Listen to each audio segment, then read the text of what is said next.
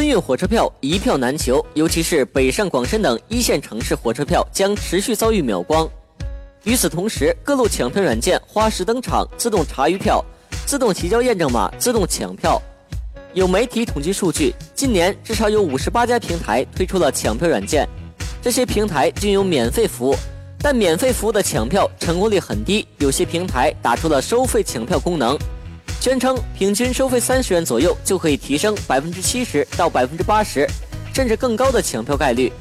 有网友表示，虽然成功购票，但仍觉得吃亏，认为这些平台的加入扰乱了正常购票秩序，对正常排队买票的人不公平，和黄牛没有什么区别。乍一看，找黄牛买票需要加钱，用软件抢票也需要加钱，好像是没有什么区别。但是仔细分析一下。黄牛的问题不是抢票，而是倒卖。倒卖车票在我国目前是犯罪的。软件花钱抢票虽然也是扰乱了正常购票秩序，不过目前还没有法律条文禁止。黄牛抢票一般是这样：有些黄牛手里会收购一批身份证，大部分是偏远地区的老年人之类，他们基本不可能再去坐火车。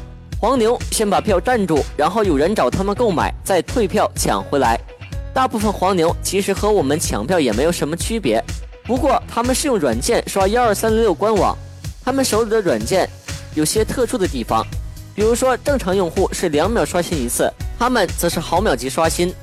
正常用户一次只能刷一个，他们可以一次进行 N 个进程。正常用户需要排队，他们的软件能够直接绕过排队，哪怕前面有一万人，第一个买到票的还是他。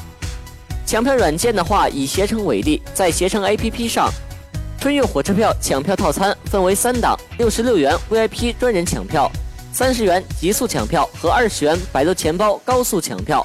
价位越高，抢到票的概率越大。当选择任意套餐之后，页面还会推荐二十四小时 VIP 抢票服务，加三十四元可升级至专人超光速抢票。算下来，如果想尽大可能买到票，需要支付一百三十三元的服务费。抢到票后再扣款，抢不到票直接退回。由此看来，用软件抢票和黄牛倒票还是有一定区别的。抢票不是一蹴而就的事情，所以也不要指望一次性就能买到回家的票。